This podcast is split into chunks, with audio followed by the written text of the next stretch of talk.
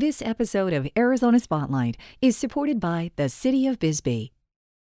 For Arizona Public Media, I'm Mark McLemore, and this is Arizona Spotlight.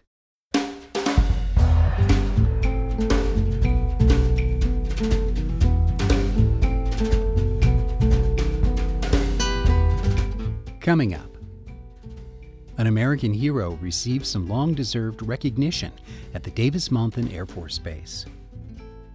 Learn about the help and hope that exists in Tucson for people living with the communication disorder called aphasia. And new music from Gabrielle Pietrangelo, one of Southern Arizona's most gifted singer songwriters. Those stories are next on Arizona Spotlight.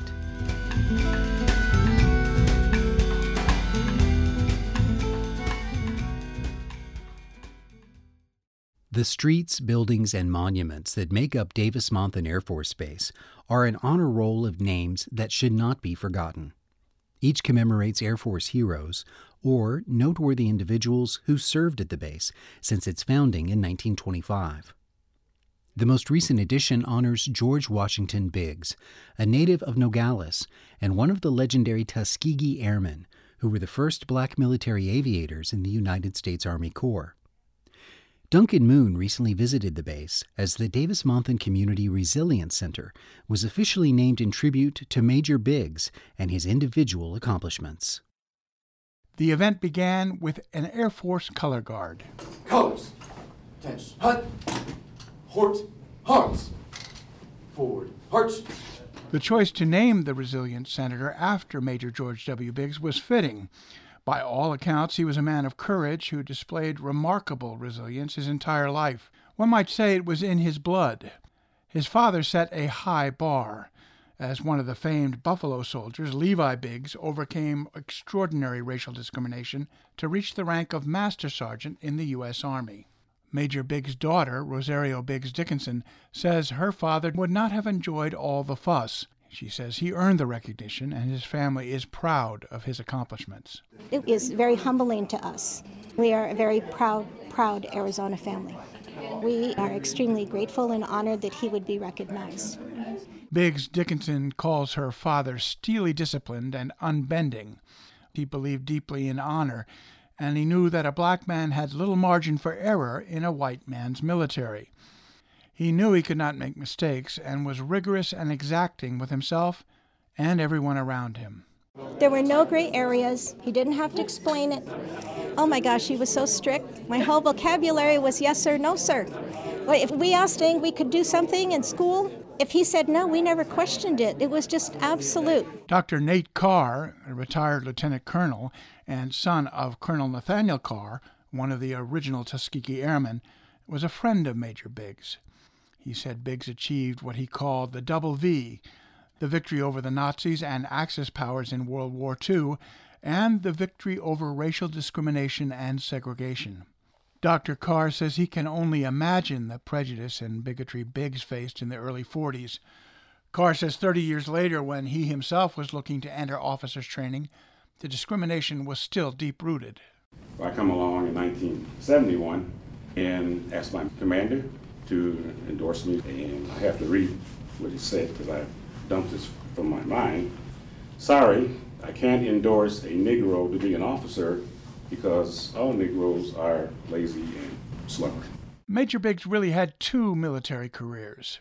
He tried to join in 1941 when he was 16. He was too young, but the day after his 18th birthday, he registered for the draft. At the time, he did not yet know how to drive a car, much less have any experience with aircraft. He trained at the Tuskegee Army Airfield in Alabama during World War II and finished his enlistment as a master sergeant in 1946. Two years later, Biggs reenlisted as a non commissioned officer in the newly created U.S. Air Force. He flew combat missions over North Korea and North Vietnam, and before retiring from the Air Force, he was the first African American officer assigned to Davis Monthan. Dr. Carr says Biggs' career took him all over the world, and that was rightly reflected in his memorial when he died two years ago. At his memorial, we said goodbye. We said it in, in Spanish, adios, Korean, because he was there, Singa, Vietnamese, Dam Viet. In Japan, sayonara. French, au revoir. And in German, Auf Wiedersehen. Just said goodbye, farewell. But he says Davis Monthan choosing to name its Resilience Center after Major George W. Biggs brings him new life. That name can go on, and now he can say hello. Buenos dias, sin chao, konnichiwa, bonjour, guten tag. Comes. Halt. Reset. Halt. For Arizona Public Media, I'm Duncan Moon.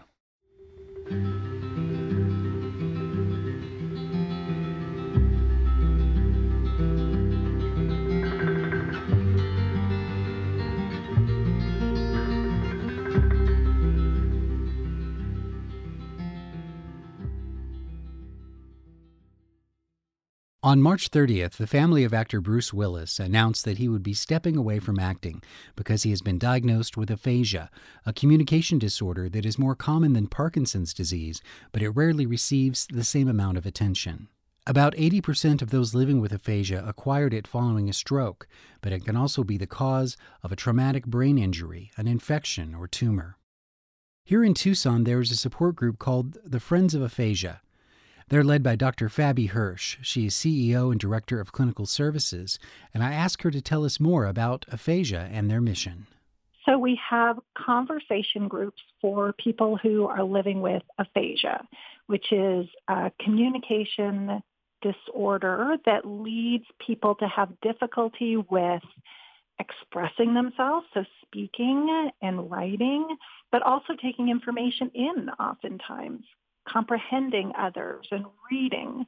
So we have groups and we practice communication skills. So we have groups that work on reading and writing and conversation and public speaking even. And we also have interest-based groups. So we have a gardening group and we have an art group where people can share their interests as a way to be excited about conversation again.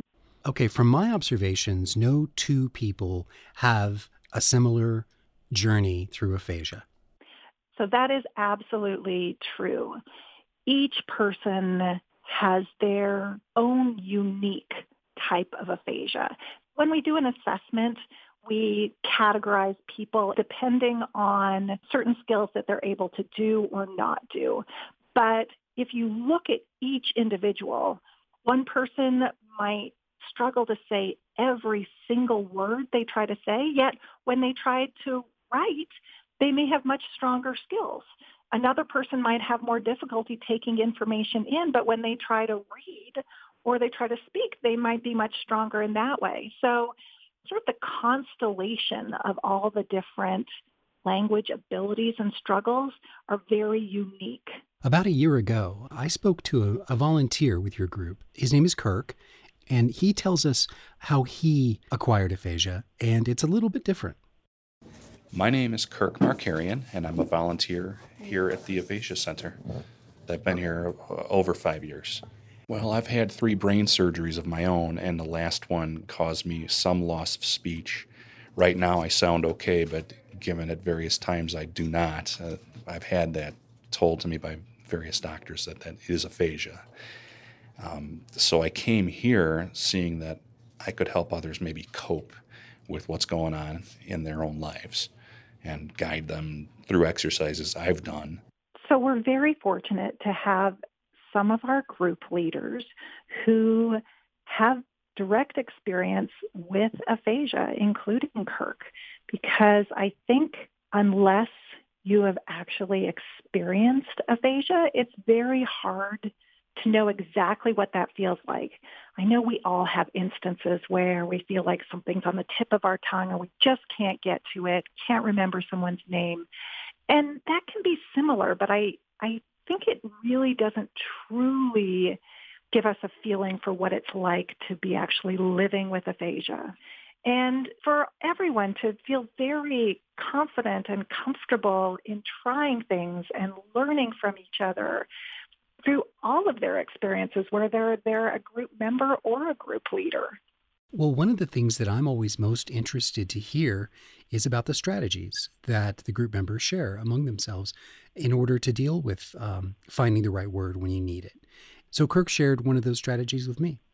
My main example is when you're having a tough time finding a word, I try to find a way around the word. Uh, there's various techniques. One is listing all the things that describe that word. For example, the word orange. It's got holes in it it's a color, it's round, it comes from a tree, and eventually somebody will guess that word. And it rhymes with nothing. The strategy that Kirk mentioned is one that we encourage a lot in the groups. So if somebody is struggling to come up with the word that they want to say, we'll encourage them to describe it. Tell us something about it. Where would you find it? And we also encourage people to gesture or to write down a first letter of a word if they can. Sometimes that'll get folks right to the word. It's likely that somebody else in the group will understand the target. And although we're all super patient about not jumping in, it can be really helpful for people to use that strategy so that we can all get be on the same page and understand what somebody is intending to talk about. So uh, that's a super strategy, and Kirk just really described it beautifully there. And he also stressed the importance of patience. When I asked him, what does he wish that more people understood about aphasia, he had this to say It's a level of patience that one will have to take when speaking with somebody who has aphasia because they're working as hard as they humanly can to find the words they need to say. And the more pressure applied to somebody with aphasia to hurry up slows down the process. Mm-hmm. So take yeah. your time, wait, it'll come out. So patience is so important in communicating with somebody who has any type of communication disorder. So one thing that we often struggle with are communication partners, even dear loved ones who want to support the person who is living with aphasia by jumping in and providing what they think is the word that they're aiming for. And it's often done with the best of intentions. They don't want the person to struggle or to be unsuccessful. But jumping in and providing that word instead of giving the person who has aphasia the opportunity to work at it themselves to get to the word, it really loses potential for that interaction to strengthen a person's word finding abilities and communication skills. Obviously, the announcement that came from Bruce Willis's family is going to raise the profile of aphasia. What kind of an opportunity does that mean for you and other people working with aphasia throughout the world to have a moment to get people to listen to this situation? Certainly, our hearts go out to Bruce Willis and to his family during this very difficult time. Aphasia is a very difficult diagnosis, a very difficult communication disorder to to live with and from the media, it seems like he has a very supportive family. And so I'm so thankful for that. I think it's really important that people don't feel alone and that they understand that there are resources in the community for them and their loved ones. There are links to connect with the resources that Dr. Hirsch recommended and other stories about aphasia on the Arizona Spotlight page at azpm.org. Singer and songwriter Gabrielle Pietrangelo writes music from the heart. That purity is something that can be hard to take for a more cynical music listener, like perhaps myself. But when listening to Gabrielle Pietrangelo, there's not much use in resisting. Her songs remind you that deep down, somewhere underneath your armor, your emotional nerves are all still connected. Contemporary music often contains a lot of bravado and mask wearing so I began our conversation by asking Pietrangelo what it means to value sincerity and compassion instead of creating an artificial persona. I kind of had struggled with that, like thinking, am I supposed to be something different than this? You know, like, am I supposed to try to mask my songs in some you know, cool or sarcastic way or you know, I've definitely had moments of doubt, as I think all people and artists do. Um, but the reality is, is that the music I create is just this is how it comes out. And I've just the older I've gotten, the more I've been able to trust that the less I judge it or try to constrict it, especially in the creative process, the more authentic it actually is to my voice and what I have to offer, like what I am, you know, without trying to be anything else. But I think we as humans, if we can feel something, um, we're alive, you know, and I think that in order to handle all the intensity of what's been going on in the world, it's easy to get numb or you maybe don't process stuff and it piles up and and you get disconnected from your heart and i think that that's the real power of being genuine is that sometimes music whoever wrote it you know it doesn't even matter what it was originally about. If it strikes that chord in your heart and you just can feel something that you've been needing to feel and get out process through your system i think i think that's the real beauty behind art and why it's so important right now that we don't numb out that we need to remember that we are vulnerable and that there are things that really mean something in this life, you know, and that yeah. each of us has that need to process and understand our experience.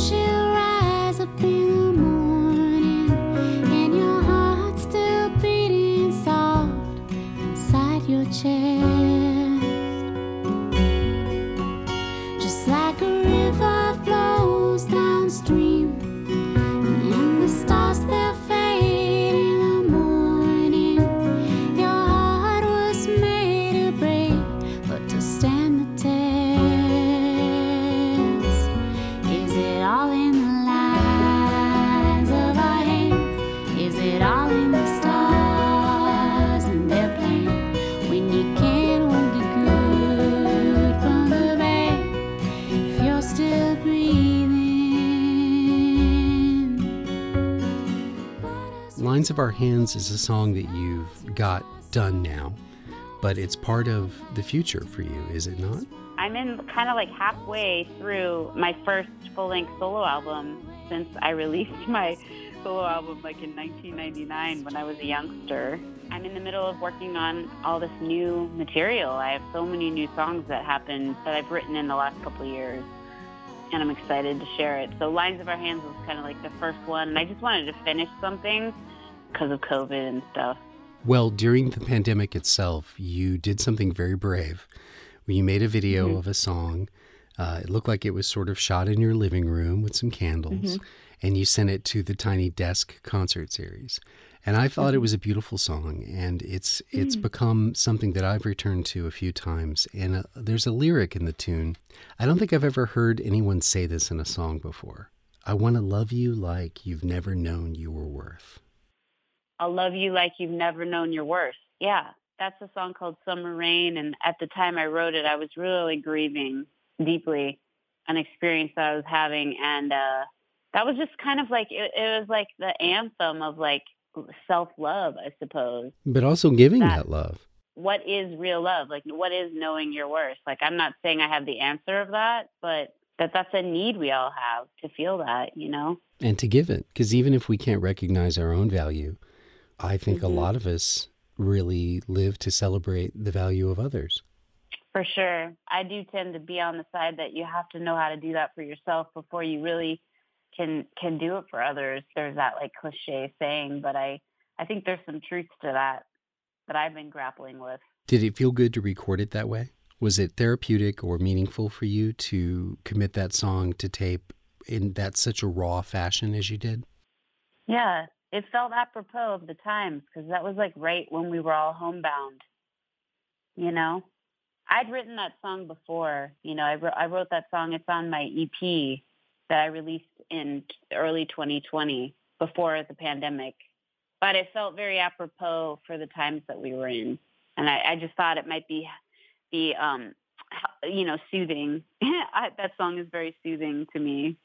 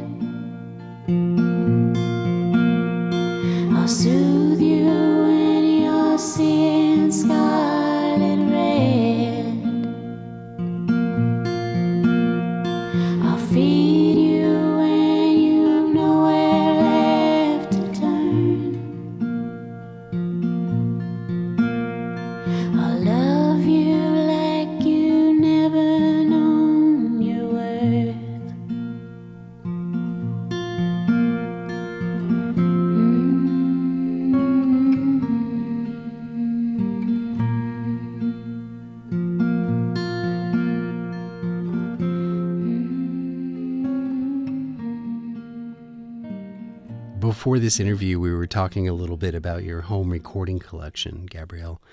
But what shape did the home recording collection uh, eventually assume? I've been thinking about this Kickstarter, um, hoping to ra- raise the funds I need to finish the album I'm working on. And I thought how cool it would be to offer a home recording collection to my fundraising contributors. Like that's like special for them, you know um, that nobody's heard before. I've been meaning to do this literally for years because I have tons and tons of home recordings and I went through the process of just going through all the old CDs, all the stuff I had on computer, backup hard drives and I went through the years starting in 2006 through 2020. It was just so much fun. I just I I just tried to follow my intuition of like sh- kind of showing the, the the pattern of my songwriting and how it's changed and sort of follow a thread and I didn't think about it too hard. I just tried to go with my gut on like what should be included, but I ended up with 17 songs and um I'm really excited to to share it. In addition to that, I'm hosting a private concert in, uh, in the Barrio Viejo neighborhood. You can find all that at my website. Um, that's the next time I'll be playing. Um, is going to be a really special show, just me in Barrio Viejo. Well, Gabrielle, can you uh, tell us about a song from the home recording collection that we can play out with right now? This is the first track on the collection. from 2008. It's called Into the Well, and I recorded it at home when I was living in Barrio Viejo, and it's just like a fun, whimsical song.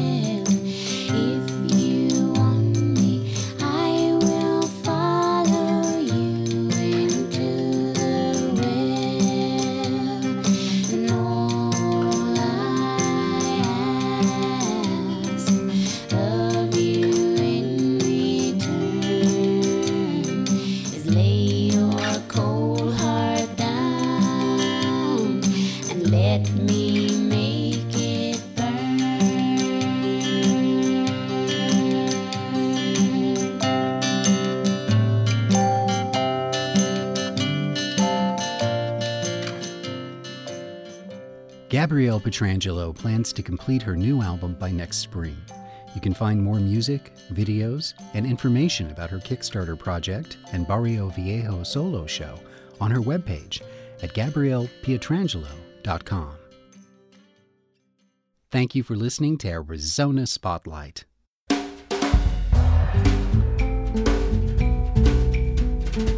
This show originates from the AZPM radio studios. AZPM's news director is Christopher Conover. The music is by Calexico. The production engineer is Jim Blackwood. Production assistance by Itai Sofer.